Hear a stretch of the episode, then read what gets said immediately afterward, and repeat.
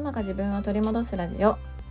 このラジオでは子育て真っ最中の私が子育てを通して自分を見つめ直す方法や母親として過ごす中での気づきや学びをシェアしていきます。こんにちは杉部です。えー、昨日我が家はですねあのお家で初めてもんじゃ焼きをしました。であのもんじゃ焼きってねそんなに何回も食べたことなくって、まあ、もちろん家でも作ったことなかったんですよね。で家でよくたこ焼きとお好み焼きは本当に週1ぐらいでするんですけどもんじゃ焼きってやったことないなってなってで近所のねあのお友達が簡単にできるでって教えてくれたのでまあ、昨日の日曜日の夜はもんじゃ焼きをしました、まあ、しましたっていうか、旦那さんが作りました。はい、であの子供たちもね、まあ、ホットプレートで出すご飯ってすごく好きででもんじゃ焼きもねこうなんか真新しいなんだこの食べ物はみたいな感じですごく楽しんで食べてたんですよね。うん、で特に末っ子なんてもうこれは食べ物ですかみたいな感じで何なのこれはみたいなね状況だったんですよ。であの明日行ったら先生にもんじゃ焼き食べたよって言わないとダメだからって言ってあのもんじゃ焼きっていう練習をね、うん、もんじゃ焼きっていう練習を何回もしてたんですね。うん、で彼女はすごく、まあ、恥ずかしがり屋の部分もあってこれほんまに明日保育園で言うんかなって思ってたんですよ。でまあそんなこともすっかり忘れてあの月曜日の朝が来てねあの保育園に送っていってじゃあバイバイって行ってくるねバイバイって言ったら「ママ昨日食べたご飯何やったっけ?」って言われて「あもんじゃ焼きやで」って言って「じゃ焼き?」みたいな「そうもんじゃ焼き」って言ってあの再確認してたのであこれはもう先生に、うん、報告するつもりやなっていうふうにね思いました。そう新しい言葉をこうインプットしたらアウトプットしたくなる気持ちってなんかこんなちっちゃい頃から備わってるんだなって思ってねすごくこう愛おしい気持ちと、うん、あの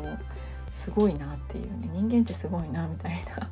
ことを改めて、はい、思っていた月曜日の朝でしたずっとね先週はお休みしていたので1週間ぶりの保育園に末っ子はいたんですけど、うん、あの泣かずに行ってくれたのであのほっと肩を撫で下ろしているところでありますはい、えー、今日のテーマなんですが今日のテーマはワクワクよりもドキドキが人を成長させるというテーマでお話をしようと思います。でこれはねあの結構前のエピソードでもお話ししている内容なんですけど、まあ、改めてなぜ同じことをここでお話しするかって言いますと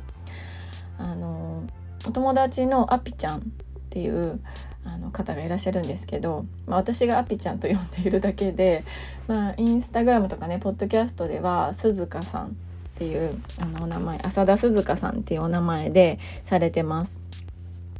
でもまあ私はアピちゃんと言い続けるんですけど、はい。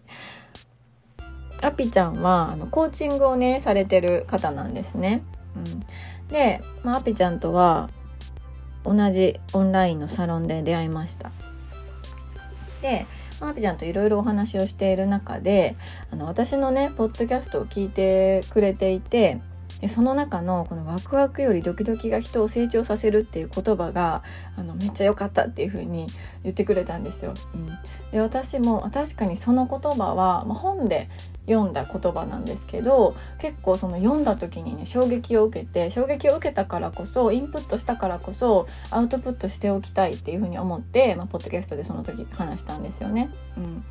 でインプットしたものをやっぱりアウトプットするとあのより強く自分の中に残るから、まあ、自分のものにその言葉がなるんですよね。そう。だから、まあ、その時にもお話ししてたんですけれども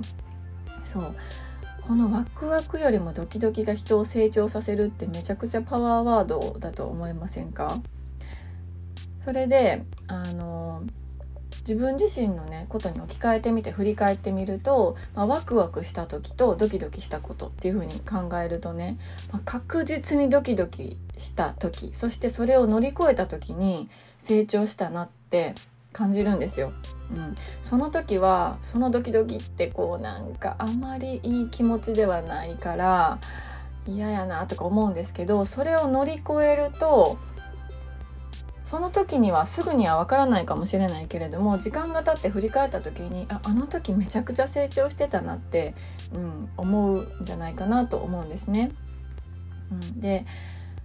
そのドキドキをどれだけこれまでに乗り越えてきたかまたこれからどれだけそのドキドキっていう感情を乗り越えるかによって人間としてのうん何て言うんですかね人間味が増すというか経験値が上がる、うん、なっていうふうに思ってます。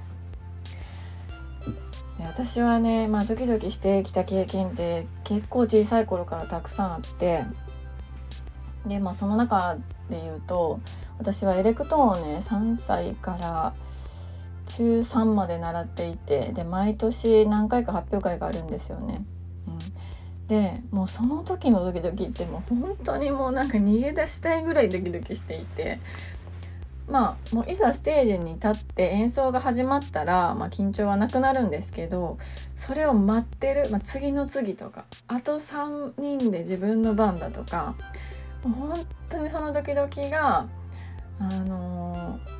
ー、結構ヘビーだったんですよね。ただ振り返ると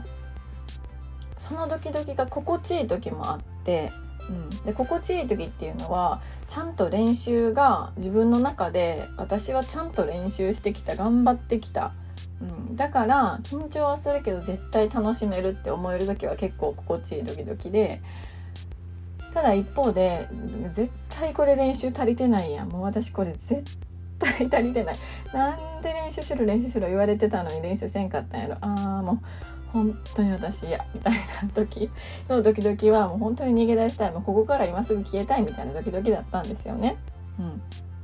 まあ、でもどちらにしろそのドキドキっていうのを乗り越えた時っていうのはすごくこう達成感もあるし今その時のことを振り返るとああの瞬間があの着実に少しずつではあるけれども人として成長してたのかなっていうのをね感じたりもします。うんでそれはまあ発表会とかっていう、まあ、環境というか、まあうん、そういう機会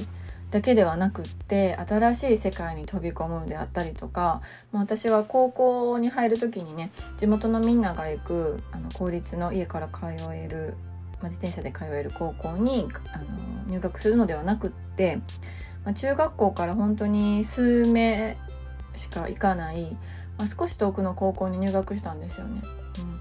でその時も本当に知らない子まあ知ってる子も何人がいたんですけどでも環境としては本当に全く知らない環境で初めてね一人で電車に乗って通学するし、うん、その時も、まあ、知り合いもいないしみたいな感じですごくドキドキしながら初日、まあ、入学式とか初日をあの迎えたんですよね。うんで留学する時もそうだったしとにかくこう新しい環境に飛び込む新しい何かを始める時ってめちゃくちゃドキドキしてました。うんただやっぱりそういう風にあの自分の意思で自分の選択で新しいところに飛び込むであったり新しい挑戦をするであったりとかうんあとはこうちょっと無理した金額を払うとかでもそうなんですけどこれこの財布ってちょっと私にはまだあの手が届かない存在かもしれない。いやでもでもみたいなね、うん、そういうあでもちこれが似合う人になりたいみたいな感じで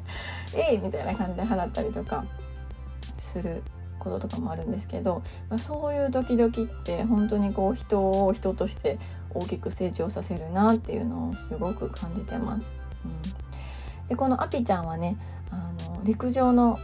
アスリートの方なのでよりこのドキドキっていう経験をね、うん、私よりもくさんしてこられたんじゃないかなっていうのを想像するんですね。うん、で私もあの中学校の頃陸上部だったのでちょっとあんまり大きな声では言えないというか、はい、あのそんなにあの言う必要もないかなと思ってるんですけど、うん、なので、まあ、あの独特な試合の緊張感とか、うん、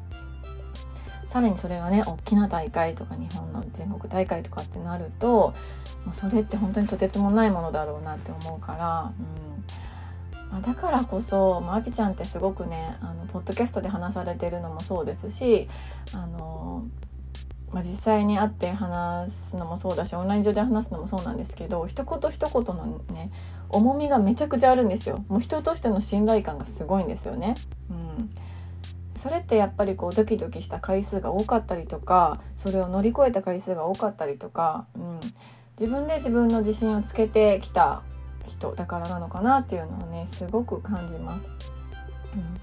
だから、まあ、これからも私はねこのワクワクよりもドキドキが人を成長させるっていう言葉を、まあ、結構大事に、うん、あの成長し続けたいという、はい、思いであのおりますので、まあ、それをここに宣言しようかなと、はい、思っております。あのアピちゃんのポッドキャストも概要欄に URL を貼っておきますのでぜひぜひ聞いていただきたいなと思います。あの本当に毎回ね分かりやすくってあの